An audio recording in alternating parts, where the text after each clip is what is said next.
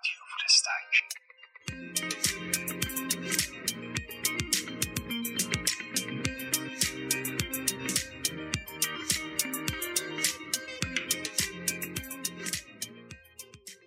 این قسمت می‌خوایم به اون بود از در واقع تخصص های شما تمرکز کنیم و سوال کنیم ازش که شما تولید کننده محتوا برای حالا یک یا چند تا سایت بودین که حالا به خصوص سایت سوکان آکادمی رو می‌خوایم اشاره بکنیم. همونجوری که اوایل بحث هم مطرح کردیم شما بیش از 820 محتوای با کیفیت و جذاب تولید کردین. جذابیتش هم از روی تعداد بازدیدهایی که شده تعداد لایک ها تعداد کامنت ها کاملا قابل تشخیصه. یه چیزی که برای من واسه خود من خیلی سواله و خیلی دوست دارم ازتون بشنوم اینه که چطوری زمانتون و تمرکز و انرژیتون رو مدیریت می‌کردید تا هم توی یه شرکتی کار تمام وقت داشته باشید هم مدیر یه وبسایت آموزشی باشید که خب طبیعتا باید در واقع کنترل کیفیت رو انجام می‌دادین روی محتوایی که دیگران تولید می‌کردن و هم خودتون محتوای آموزشی تولید می‌کردید این مدیریت زمان تمرکز و انرژیتون اگر میشه اینو برای ما توضیح بدید. درسته. ارزم به حضورتون یه چیز جالب من خدمتتون بگم اینه که به نوعی استارت سکان و ازدواجم با همدیگه همزمان بود و شاید باورتون نشه من بعد از ازدواج وقتی که سکان هم شروع کرده بودم ما فرصت کردیم بعد از چهار پنج سال بریم محصل دیگه, دیگه اصلا دیگه بینمک هم شده بود ولی خب وقت نشد که این کار بکنیم. خب این جمله که من میگم میشه از دلش یه چیزی کشید بیرون. و اونم این که اگر که مجرد هستی یه کسب و کاری می‌خوای را بندازی که هیچی. هیچ تعهدی نداری هیچ چیزی نداری. ولی وقتی که تو متأهل هستی و یک چنین پروژه ای رو استارت می‌زنی پایه بودن شریک زندگیت خیلی تعیین کننده است که استارتاپت به فنا بره یا نره. خب سالهای اول که اصلا پول نداره. همش مثل یه چاله که با سطح داری توش آب میریزی. ممکن هم هست تشم سوراخ باشه آبم از تش بره. بعد از چند وقت میگه خب اشتباه یه استارتاپ دیگه از روز اول هم می‌تونستیم ظریفتش 95 درصد و اینها این, این یه مدل نگاه کردم بهشه. یعنی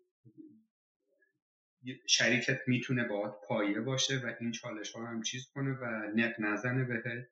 و اگر از اون مدلایی باشه که نق می‌زنن و بگن آقا این این خروجیش کو اینها این هزار یک مشکل داره. یه دونه دیگه هم بهش اضافه میشه جواب جواب بودن به خانواده که من از دعوا شانس روزگار جز اون گروه اول بودم که تو این قضیه هیچ چلنجی من نداشتم واقعا و این خب خیلی شرایط رو برای من ترتیب می‌کرد. در این ارتباط یه مثال دیگه هم من بخوام بزنم اینه که استارتاپ بعد از یه مدتی خب یه کوچولو رابطه عاطفی هم باهاش پیدا می‌کنی. شاید مثلا یه مثالی بشه بعد مثلا بگی یه جورایی مثل بچت میشه. حالا شما می‌تونید از پدر بچه بپرسی چطور وقتی که خسته ای تا نه شب کار کردی بعد میای خونه بچه تو آخه تو چرا می‌تونی جون داری ببریش پارک؟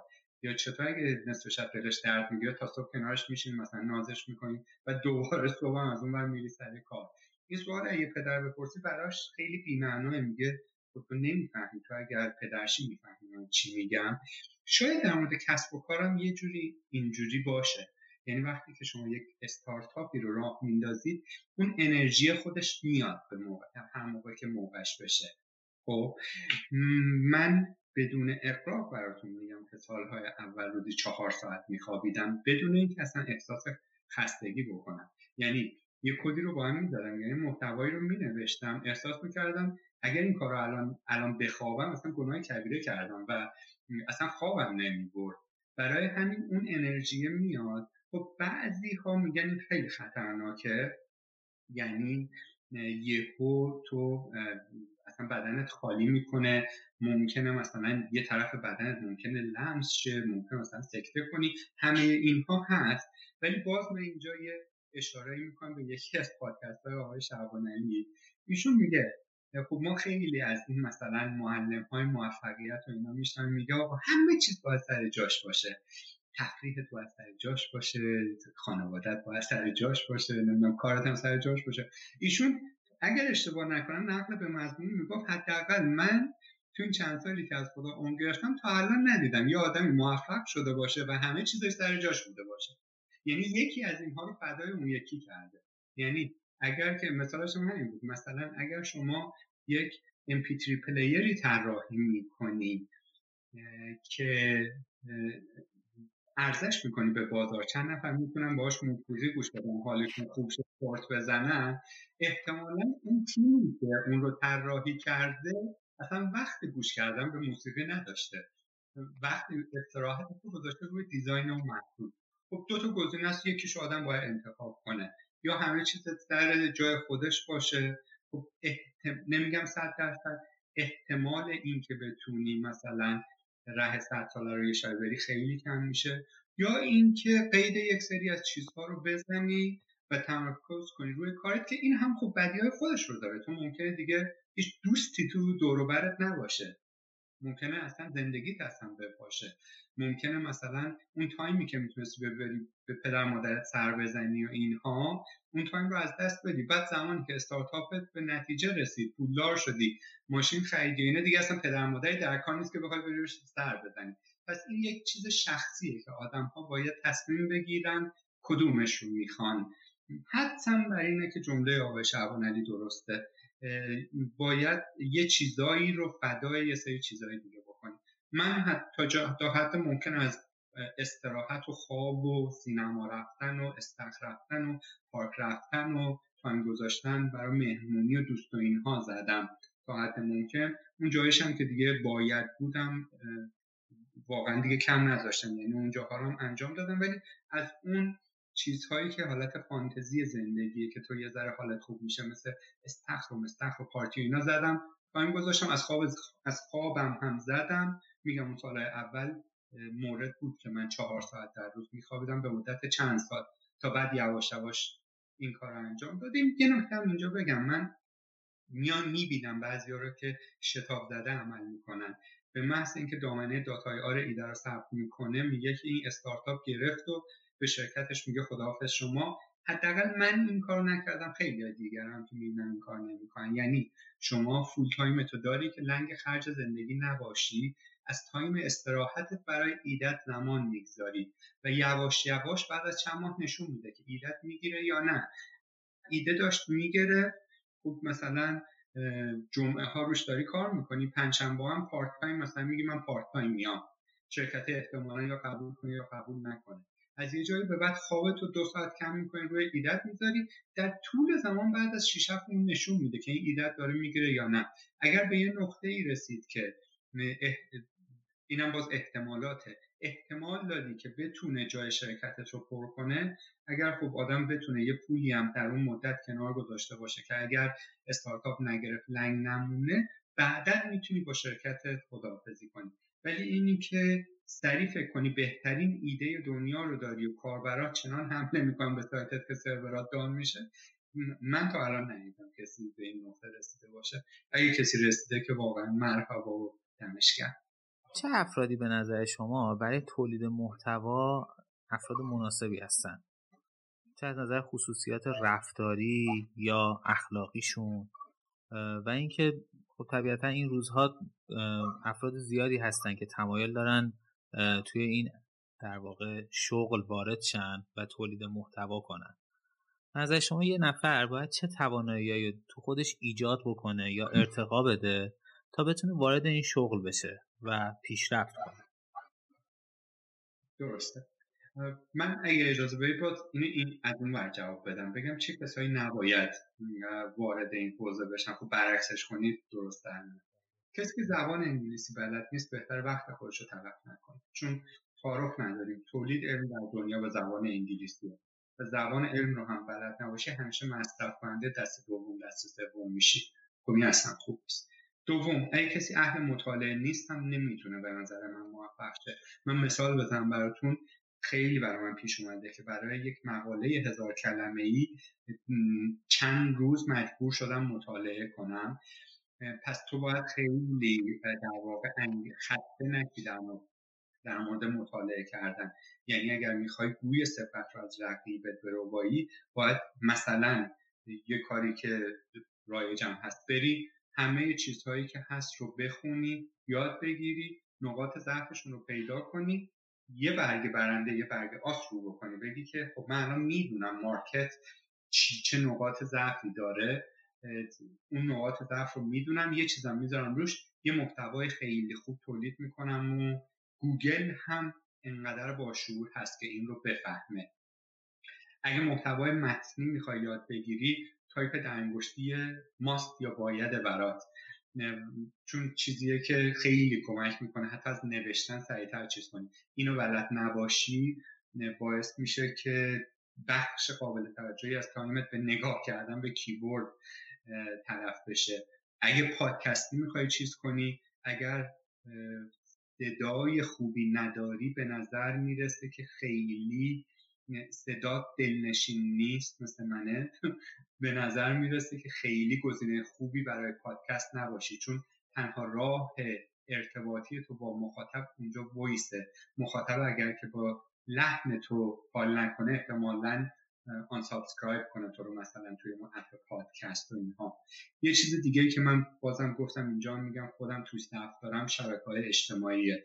تولید محتوا یه چیز ارزش یه چیز دیگه. شما می‌تونید بهترین محتوای دنیا رو داشته باشی. ولی یه جوری قایمش کرده باشی توی وب که نه ربات های گوگل نه آدم ها ازش خبری نداشته باشن و همون که محتوا میمونه و خاک می‌خوره. یه چیز دیگه هم که خیلی به نظر من مهمه ما اینو یه استاد زبانی داشتیم که دانشگاه آزاد عراق بهمون درس می‌داد. این شاید من کلا از چهار سال دانشگاه همین یه چیز رو یادگاری گرفتم. بقیهش هیچ برای ما چیزی نداشت. می‌گفت که اگر میخوایی شما مترجم خوبی بشی سه تا چیز رو باید بلد باشی. یک. یک دانش نسبی نسبت به زبان مبدع داشته باشی یعنی انگلیسیت خوب باشه. نمیگم انگلیسیت عالی باشه. انگلیسی رو بتونی زمان ها رو بعد یه جمله رو می‌خونی از تو دلش معنیش رو بکشی بیرون هر کجایی هم ای رو بلد نبودی می‌زنی از تو دیکشنری نگاه می‌کنی. پس این شد مورد اول خیلی هم نمی‌خواد متن به خشاش بزنی دو یک دانش ژرف نسبت به موضوع داشته باشی. یعنی اگر داری در مورد مثلا چه می‌دونم در مورد قضا در مورد تغذیه داری یه چیزی می‌کنی باید بدونی که آقا بدن چجوری کار می‌کنه مواد غذایی چجوری ویتامینا چی و اینها. و یک دانش باز عالی هم نسبت به زبان مقصد یا فارسی داشته باشی. یعنی که بدونی آقا یک یک مفهوم رو توی زبان فارسی باید با چه واژگانی چیز کنی که اون معنای درست رو برسونه. اینجایی که می‌بینیم خیلی از کسایی که در حوزه تولید محتوا کار می‌کنن و یه سایت وردپرسی بالا آوردن و تو لینکدین هم می‌زنن CEO مثلا فلان استارتاپ بهزاد بهزاد content dot ir چقدر این موضوع رو رعایت دارن می‌کنن یا نمی‌کنن؟ اینو همیشه می‌تونیم حتی در حوزه مثلا جذب نیرومون هم داشته باشیم. زبان انگلیسی هر چی خب بهتر باشه آره خیلی خوبه. ولی اینکه اگر بگیم طرف اگر می‌خواد جذب سکان باشه آیلتس 8 باید داشته باشه فقط داریم کار رو خراب می‌کنیم. نه طرف در ریدینگش در حد 5 و 6 هم باشه کار ما راه میفته فقط بتونه یه چیز رو بخونه اما دست به کد باشه خودش. من براتون مثال بزنم. من دو سه بار آموزش PHP دادم یه بار زمانی که PHP دیولپر نبودم یه بار زمانی که PHP developer شدم اون دوتا آموزش با هم زمین تا آسمون یک مفهوم ثابتش با هم دیگه فرق داره. اون زمانی که نبودم فقط یه چیزی رو می‌گفتم شنیده بودم.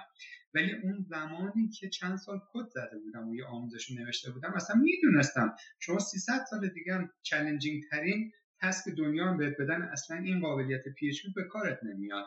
پس وقت نه خودم رو تلف کنم نه آدم ها رو. روش تمرکز نمی‌کردم. اون چیزهای دیگر رو می‌گفتم. پس اینم میشه دانش جرف خوب زبان فارسی خوب داشتن هم خیلی کمک می‌کنه که ما بتونیم راحتتر ارتباط برقرار بکنیم که این هم به نظر می‌رسه با مطالعه بیشتر آدم زبانش خوب بشه. یعنی هرچی بیشتر محتوای فارسی بخونیم منظورم فیلم نگاه کردن و گوش کردن و اینا نیست خوندن. یعنی اون خوندن خیلی مهمه. باعث میشه که به این مهارت سوم هم تسلط بیشتری پیدا کنیم فکر می‌کنم این خصوصیات را یک, نفر داشته باشه بتونه در حوزه کاری خودش حرف بر گفتن داشته باشه. مضاف بر اینکه خود خفن پندارم نشیم فکر نکنیم یه چیز رو یاد گرفتیم دیگه آخر دنیاست. به خصوص در زبانهای برنامه نویسی و دنیای آیتی همه چیز یه تاریخ مصرف خیلی کوتاه داره. بعضیا 5 6 ماه بعضیا نهایت یکی دو ساله. پس نچسبیم به مثل بعضی استاد دانشگاه که یه جزوه‌ای داشتن 5 سال 6 سال 10 سال درسش می‌دادن. شما اگر که خودتو update نکنی market حذفت می‌کنه بسیار عالی و کامل. ممنونم ازتون. به نظر شما تولید محتوا تولید محتوای با کیفیت مراحل ثابتی داره که یه نفر با طی کردنش می‌تونه یه محتوای با کیفیت تولید کنه. مثلا بگیم مرحله یک این کارو بکن دو این کارو بکن سه این کارو بکن و نتیجهش اینه که محتوا همیشه با کیفیت اگر این مراحل رو طی کنی. کاش من اینو زودتر می‌گفتم. یادم نبوده ولی الان بعد یعنی الانم اشکال نداره بگمش. این چیزایی که من از کانتنت و محتوا دارم میگم نه درسش رو خوندم نه به صورت علمی دنبالش کردم بلکه فقط به صورت تجربی رفتم. یه سری چیزها رو یاد گرفتم. حالا یه نتیجه ای هم گرفتم. این پس, پس ذهن ما باشه که ممکنه این چیزهایی که من میگم چون خیلی تجربی هم در مورد همه صدق نکنه. فقط من تجربه خودم رو میگم. مخاطب هوشمند اگر دید به دردش می‌خوره یه چیزی توش می‌گیره. اگر نه اصلا شیفتی لیدش می‌کنه. من قبلا هم گفتم یه شیوه ای که بود همون مفهوم داگ فودینگ بود. یعنی مثال از نارنجی رو باز تکرار می‌کنم. آموزش جاوا رو من می‌دادم همسرم تست کنه. اگر از دپارتمان کنترل کیفیت خونه ما رد نمی‌شد آموزش نمی‌رفت رو سایت نارنجی. و این, این یه چیزیه که باید ما تستش بکنیم و خیلی مهمه. در نهایت به اینجا می‌رسه که اصطلاحا user centered content میشه. یعنی محتوای کاربر محور یعنی اون زمان که داشتیم مقاله رو می نوشتیم از اول تا آخرش هی تو ذهنمون کاربر مد نظره. کاربر اینو می‌فهمه. کاربر برش علامت سوال پیش نمیاد. گیج نشه. به هچل نندازیم. ارجاعش ندیم به این مقاله به اون مقاله به هچل بندازیم. خب بیا تو اینجا کلا تکلیفش رو معلوم کنیم و بره پی کارش. یه نکته دیگه اینه که کاربر باید بتونه یک چیز رو به دنیای واقعی ربط بده. الان اکثر اکثر سایت های آموزش برنامه نویسی شاید سکان آکادمی هم این قاعده مختص نباشه. حدس می‌زنم یه کارایی ما این اشتباه رو من کردم. مثلا می‌خواد loop رو درس بده در زبان JavaScript. میگه خب حالا یه loop می‌نویسیم که از یک تا صد توی کنسول چاپ کنه. خب این از یک تا صد آره کاربر syntax رو یاد می‌گیره ولی دردی رو ازش دوا نمی‌کنه. تا اینکه بهش بگیم خب فلانی فرض کنیم که ما الان می‌خوایم مثلا یک فرم مثلا چه می‌دونم یه فرمی درست بکنیم که توش کاربر از یک جایی باید ماه ها رو انتخاب بکنه فروردین تا اسفند رو. حالا ما یه آرایه از اینها داریم که حالا یا hard code شده یا از database می‌خوایم. این ماه ها رو می‌خوایم توی یه select box چاپشون بکنیم. اینجا کاربر داره یک مثالی از دنیای واقعی که فردا هم می‌تونه استفادهش کنه در ارتباط با loop. ما در اختیارش داریم قرار میدیم. و می‌فهمه چیزی که داره یاد می‌گیره هم فردا هم می‌تونه تو پروژهش ازش استفاده کنه. این چیزیه که خیلی از چیزها اصطلاحا abstract یا انتظاعی برای آدم ها جا میفته و به خصوص در حوزه گرایی. مثلا ما وقتی که یه چیزی به اسم کلاس والد داریم یه چیزی به اسم کلاس فرزند داریم میایم میگیم یک کلاسی داریم به عنوان انیمال بعد یک کلاسی ازش ارسپری می‌کنه به اسم کت. این کت برخی از ویژگی های انیمال رو به ارث آقای کجا طرف می‌خواد یه پروژه بزنه که توش انیمال و کت باشه؟ خب بیایم یک یک یک چیز واقعی بگیم آقا ما می‌خوایم مثلا یک CRM درست بکنیم که چند نوع کاربر داریم. یک کاربر مثلا چه می‌دونم ادمین داریم یک کاربر با سطح دسترسی چیزتر داریم. این این از اون ارث بری می‌کنه فلان ویژگیاشو داره فلان چیزش رو اووررایت می‌کنه. این طرف می‌فهمه که اه خب من درست دیگه بخوام یک مدیریت permission کاربران درست بکنم می‌تونم از ارث‌بری به جای که همه چیز رو تکرار کنم یک کلاس user درست کنم function تکراری ها رو بندازم توش ارث‌بری کنم یه چیزایی هم بهش اضافه کنم یا یه چیزایی override کنم یا یه چیزایی مثلا بهش اضافه نکنم کنم. این میشه در واقع اون مثال واقعیه. یه چیز دیگه ای که آدم ها معمولا در تولید محتوا من دیدم اینه که به کاربر نمیگن سطحش چیه و نمی... کاربر نمی‌فهمه که آموزش قراره اونو از چه سطحی به چه سطحی, به چه سطحی برسونه؟ مثال میدم فرض کنید framework Django رو می‌خوایم آموزش بدیم. به جایی که در توضیحات آموزش بگیم آقا شما توی این آموزش با مبانی CMS routing نمی‌دونم فلان چیز بهمان چیز آشنا میشید. این یه مدل. آیا این بهتر نیست بگیم آقا در انتهای این دوره می‌تونید با زبان Python یک وبلاگ مبتنی بر معماری MVC طراحی کنید که از قابلیت فلان و فهمان برخورداره. یعنی حتی نقشه راه طرف رو هم می‌تونیم براش ملموس بکنیم. مثلا که سر جای خودش بمونه. طرف میگه اه این همه که می‌خواستم. من گفتم یه وبلاگ درست بکنم این ویژگی هم داشته باشه. مبتنی بر مدل ویو کنترلر هم باشه. این خیلی برای آدم می‌تونه مثلا ملموس باشه.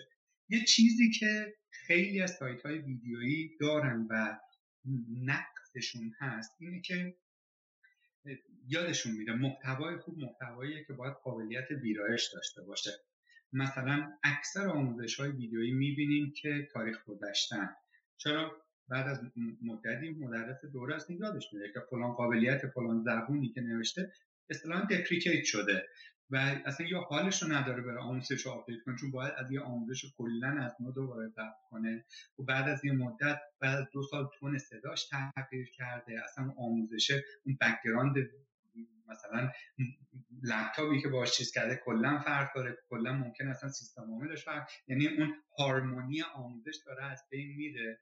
و اگر هم مثلا حتی یادش هم نرفته باشه یا ممکن یادش بره یا اصلا حوصلهش رو نداشته باشه. این میشه که یه محتوایی که سال 99 محتوای با کیفیت خوبی بوده بعد از دو سال دیگه میره جزء محتواهای بی کیفیت. چون کاربر میره یک چیزی رو یاد می‌گیره که در دنیای واقعی اصلا وجود خارجی نداره. مثلا این در مورد library React خیلی بوده. توی یک library رو به رشد می‌بینیم توی version اش هی داره بعضی جا backward compatible نیست. بعد بعضی جاهاش جاهاش deprecate شده. و ما اگر به یه آموزش React ی الان بنویسیم که قابلیت ویرایش نداشته باشه بعدا یک محتوای خوب رو زمان تبدیل به یک محتوای خیلی بد می‌کنه. مثلا من مثال در مورد خودمون بزنم. ما وقتی دوره اندروید با Eclipse رو از نردبان اجازه گرفتیم بیاریم توی سکان دو تا راه داشتیم. خب یه مدت بود بعد از این مدت دو تا راه داشتیم. یا نگهش داریم یا update ش کنیم. خب مسلمه که ما اندروید دیولوپر یه نفر رو آوردیم که بره ببرش روی اندروید استودیو که تو درد از آب در اومد. پس ترجیح دادیم به جای اینکه یک چیزی داشته باشیم که تاریخ گذشته باشه. تاریخ مصرف سر رسیده باشه. و به درد نخوره. چون الان بعید می‌دونم چون کسی رو بدونید که با اکلیپس و زبان جاوا شروع کنه اندروید نوشتن. یعنی وقت خودش رو داره تلف می‌کنه. آدم‌ها همه دارن میرن سمت کاتلین. ترجیح دادیم به جای که یک چیز بیکیفیت باشه اصلا نباشه. کلا آشو جاش حذف کردیم. این میشه در واقع سبکی که من فکر می‌کنم باعث میشه یک محتوای با کیفیت تولید بشه. امیدوارم پاسخ شما داد.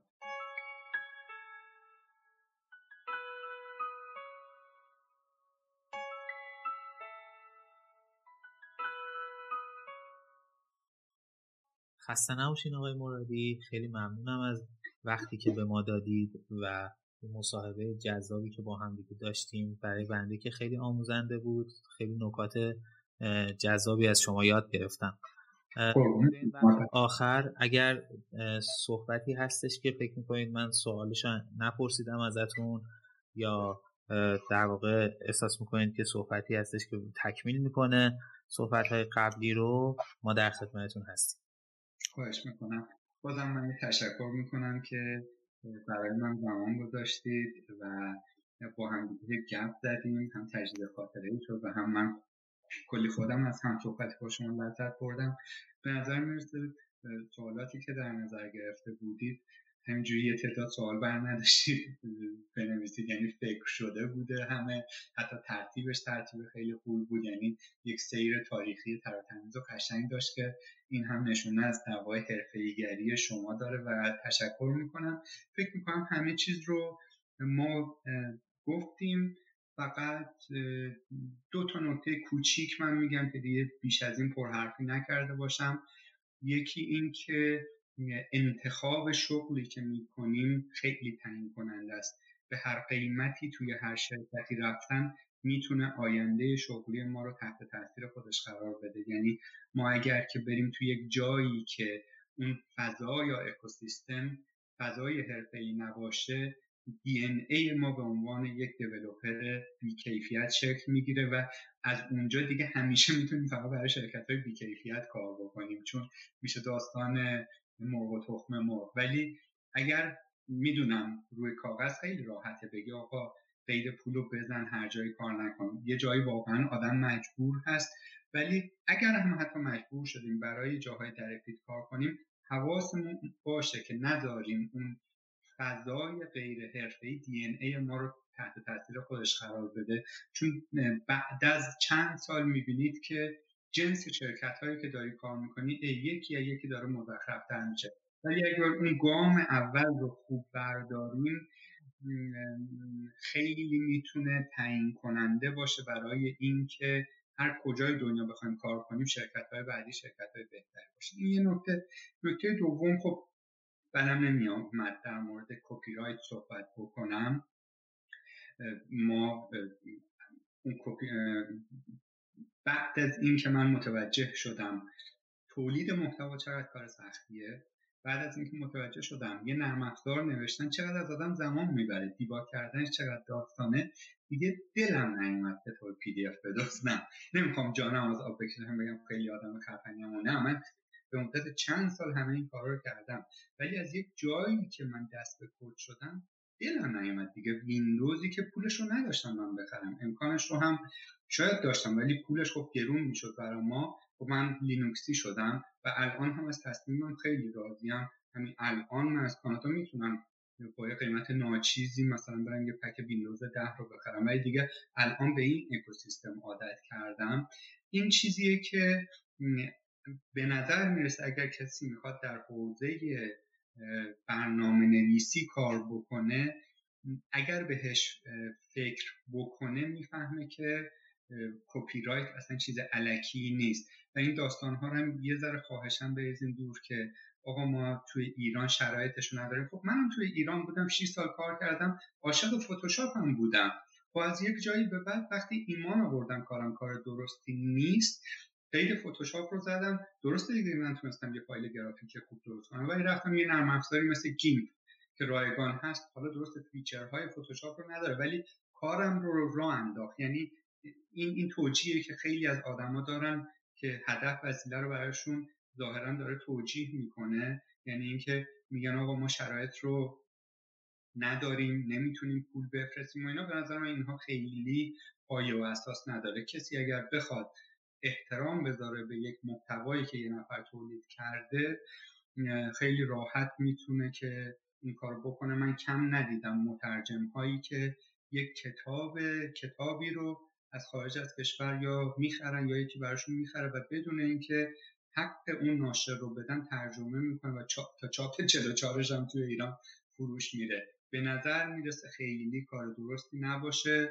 ولی من این رو فقط برای یادآوری خودم و حداقل شما رو با تجربه شناختی که دارم ازتون دارم برای جسارتا خودمون دوتا فقط یادآوری می‌کنم که اگر چیزی رو پولش رو نمیدین خیلی همچین مثلا خفن نیست که شما از تور خفن بودن نیست که از تورنت مثلا 400 تا فایل پی دی اف رو چیز کنی و یه چیزی رو یاد بگیری. این تجربه که خیلی برای من تلخ بود یعنی یه جاهایی یه محتوای خیلی یه کتاب خیلی خوبی هست و می‌خوای ازش یاد بگیری. ولی دلچرکینی میگی نکنه من این کلی که می‌زنم. خب اصلا یه ذره شبه دار این این دوره که من رفتم ویدیو رو گرفتم خیلی چندی به دل نمی‌زنه برام.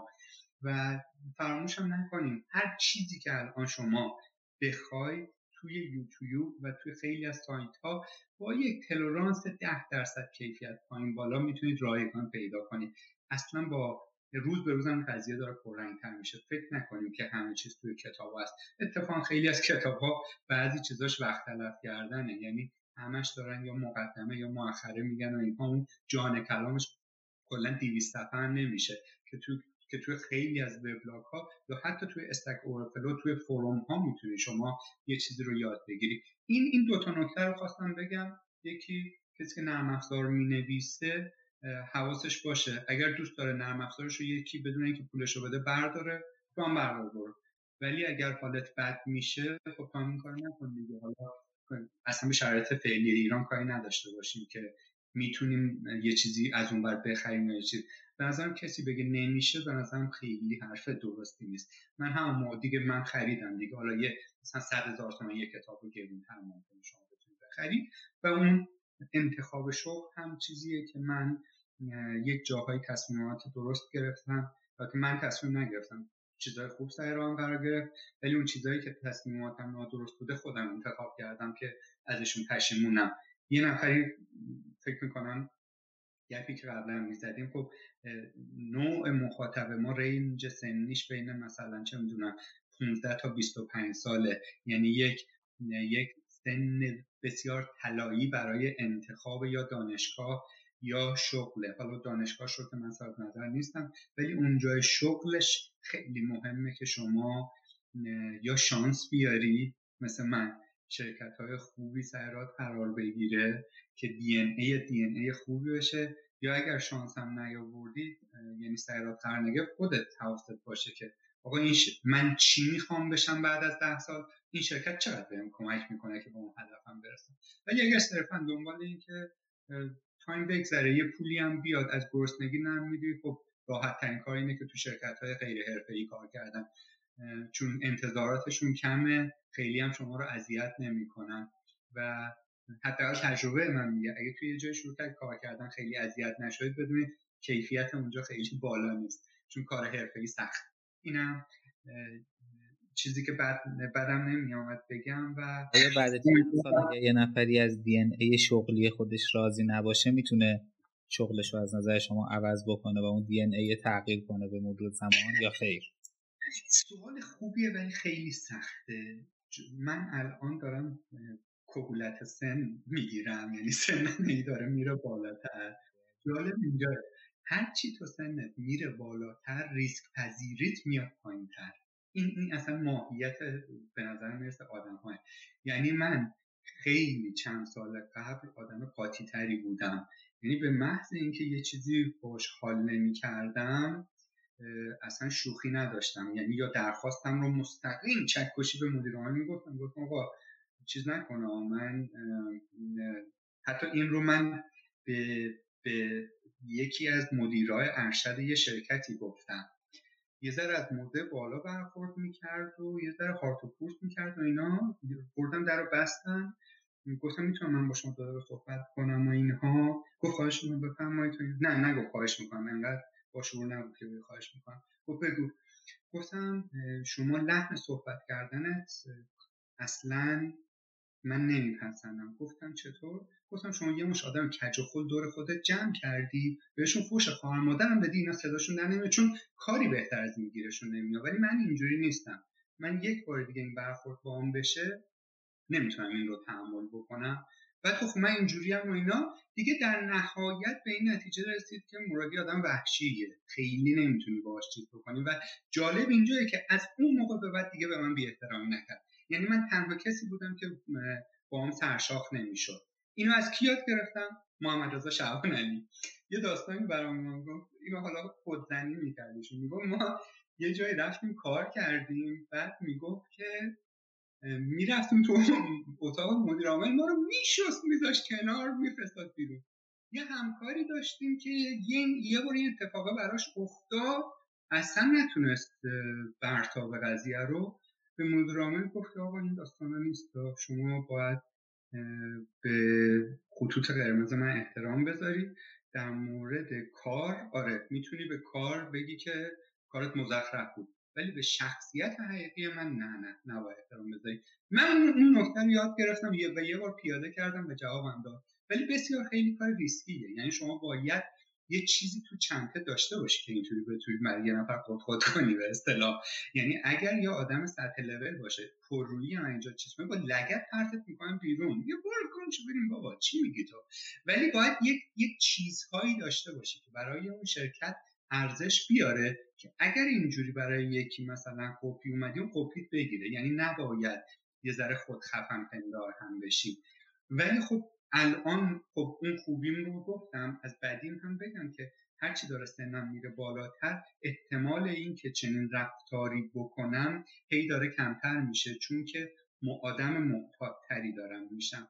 و این همون جایی که خوش به حال اونهایی که زود مسیرشون رو پیدا می‌کنن و این این چلنج ها رو بین بازه 20 تا 25 و اینها همه این تجربیات رو کسب می‌کنن می‌ذارن کنار بعد از 25 به بعد شروع می‌کنن میوه رو چیدن. تا اینکه تو بخوای سی سالگی ورود پیدا کنی خب همیشه باز تو عقبی. یک جاهایی مدیر پروژه تو میشه یک ده هشتادی. مثلا کاری ندارم ده هشتادی خوبه یا بدا من بر اساس شناختی که از شخصیت خودم دارم اینه که ترجیح میدم که مدیرم از من مسنتر باشه و اکثر انتخابام هم اینطوری بوده. این ویژگی شخصیتیمه و خیلی هم ویژگی خوبی هم نیست چون ممکنه یه فرصت هایی از دست بدی. ولی تو وقتی دیر ورود پیدا می‌کنی به یک حوزه این میشه که یه جایی باید مثلا یک حرفی از کسی بشنوی که میگه ای بابا ما اگر زود فرود پیدا کنیم این مثلا من اگر به موقع بچه دار شده بودم بچم با میامد با این کار می‌کرده نه الان شده مدیر ما. این یکی از اون سختی که اگر تو به موقع ورود پیدا نکنی به هر حوزه کاری باید بهاش رو بدی و حداقل من راهکاری براش ندارم. و باید آدم بگه که خوش اونایی که مسیرشون رو توی زندگی زود پیدا می‌کنن. که این هم دیگه یه بحث خیلی جداییه که اونایی که توش صاحب ندارن باید در موردش صحبت کنه امیدوارم جواب بدم بله مرسی. یه مطلبی امروز من میخوندم. میگفتش که خیلی هم معتقدن سی سالگی برای اینکه شروع کنن یه کاری رو خیلی دیره و وقتی به چهل سالگی می‌رسن دیگه معتقدن که کلا دیگه برای هر چیزی دیره. و یه سری هم نه اینطور فکر نمی‌کنن و تا آخرین روز زندگیشون دارن چیز جدید یاد می‌گیرن کار جدید می‌کنن تجربه جدید می‌کنن و از این دست چیزها. شما از کدوم دست افرادین با توجه به اینکه گفتین وارد کهولت سن دارید میشید و محتاج شدین؟ شما چه خب من... الان توی این سن آره. فکر کنم 38 سالتون باشه بله 38 سالم خب من یکی از اون یه شاهد مثال خوبم اونهایی که میگن آقا خوش به حال اونی که مثلا من با مهمونای رادیو فولستک که صحبت می‌کردم مثلا دوستی بود توی گوگل کار می‌کرد من اولین خط کدم رو هفت سالگی نوشتم. خب من میام دارم خودم با اون مقایسه می‌کنم اینا اصلا نمیگنجه اصلا توی یک حوزم یعنی بازه سنی ها نزدیکم هر جوری حساب می‌کنیم نیست و قابل مقایسه نیست با هم. خب از یک طرف من ثابت کردم که به خودم حداقل ثابت کردم تو اگر سی سالگی هم پیدا کنی از صفر یعنی کسی که تنها تعاملش با آیتی روشن کردن دکمه پاور کامپیوتر بوده شروع می‌کنه تو حوزه نرم افزار کار کردن استارتاپ درست کردن اگزیت کردن و یه کار دیگه کردن. پس این شدنیه. پس الان اگه مخاطب ما یه آدمیه که توی این بازه های سنی هست اصلا نباید ناامید بشه نشون به اونشون که همین سوال من از بعضی از مهمونای رادیو فول استک پرسیده بودم که می‌گفت همکار داریم 65 سالشه و 60 سالگی شروع کرده کد نویسی پس این شدنیه.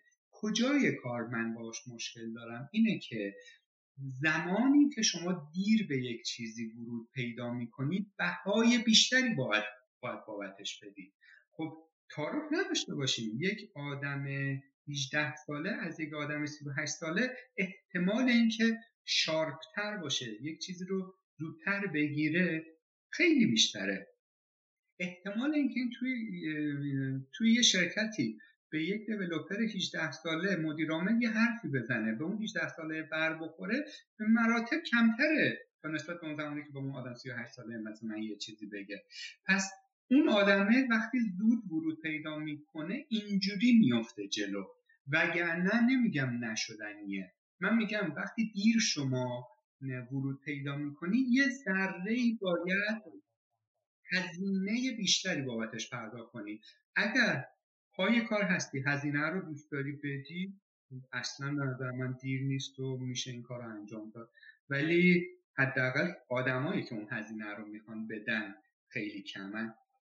بله. ما فکر می‌کنم که توی قسمت 63 رادیو فول استک با کسی صحبت کردیم که توی سی سالگی تونست یک تغییر بزرگ در زندگی خودش ایجاد بکنه و این شاید به واسطه همون اون روحیاتیه که یک مقدار در واقع کنشگرانه است نسبت به مسائل و هیچ وقت دوست نداره متوقف بشه. امیدوارم الان هم که توی 38 سالگی هستین 37 سالگی هستین. بتونید همیشه این روحیه رو حفظ بکنید و تجربیات باحال و جدید داشته باشید. خیلی آره. تبریک میگم بابت این که دارید. چه چه دعای خوبیه که برای من کردید. آره آدم اگه اینجوری باشه خب خیلی خوبه و باز هیچی ما گفتنی هم گفتیم خدمت شما. بازم دست شما درد نکنه. خیلی من لذت بردم و امیدوارم که اگه یه نفر گوش داد یه چیزی ازش استفاده کرد که خوش به حالش. اگر هم 4 5 ساعت یا بیش از 4 5 ساعت 5 6 ساعت به این پادکست گوش داد و آخرش هیچی دستگیرش نشد وقتش تلف شد منو ببخشه که وقتشو گرفت. اختیار دارین. حتما کلی نکات ارزنده توش بوده و هر کسی به درخور شرایطی که توش هست و موقعیتی که توش قرار داره حتما اون گنج هایی که از توی تجربیات شما امروز صادقانه ما شنیدیم و کشف خواهد کرد و اگر به کار ببنده که خیلی سود خواهد کرد و اگر هم به کار نبنده دیگه یک فرصتی بوده که خودش از دست داده. اجازه من یه چیزم بگم. اکثر پادکست هایی که من ضبط می‌کردم چون که مهمونان خارج از کشور بود من از ساعت دو سه نصف شب شروع می‌شد تا مثلا نزدیک های صبح و اینها برای اینکه کاربر الان کاربرهای خوب ما بدونن که همون روحیه‌ای که ما داشتیم کماکان داره حفظ میشه ولی تیم یعنی نسبت به قبل حتی حرفه‌ای تر شده. می‌خوام الان بگید که شما الان ساعت ساعتتون تو تهران چنده؟ ما الان ساعت یک و ده دقیقه است و ساعت تقریبا 6 و 25 دقیقه عصر شروع کردیم با هم دیگه. الان ساعت یک و ده دقیقه بام داده این, این میشه یعنی اینکه برای اینکه کاربر یه چیزی دستگیرش بشه آدم ها تایم خوابشون و استراحتشون. من که در واقع اینجا روزه هیچ هیچ کار خاصی نکردم. شما در واقع یه کار خوب کردید و این, این, این ارزش هاییه که به نظرم می‌تونه یک کسب و کار رو بیش از پیش موفقیت بکنه. این چیزا گفتنش خیلی خوب نیست مثل همون چیزی که میگم تو بوق و کرنا می‌کنن سایت من فقط خواستم به عنوان اینم به شکل یه درس بهش نگاه کنید. آقا اگر می‌خوای یه کاری کنید خوابت گرفت و اینا ایشالله فردا و اینها. فرصت رو از دست نده. خب آره با کارش صحبت کردن این چالش ها رو هم داره دیگه. یه نفر باید از خود گذشتگی کنه. این میشه که می‌تونی محتوای خوب و به موقع برای کاربر تولید بکنی و این کار خوبیه که من خواستم این رو بازگو کنم و اینجوری تشکرم از شما. خیلی ممنونم ازتون. خیلی متشکرم. شما خیلی زحمت کشیدین.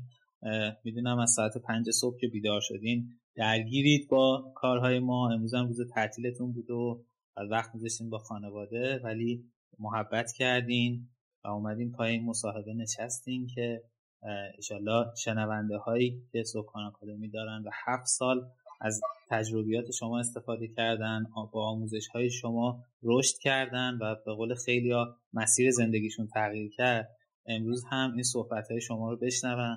امیدوارم که از اینجا به بعد هم همیشه بتونن از راهنمایی شما آموزش های شما استفاده بکنن.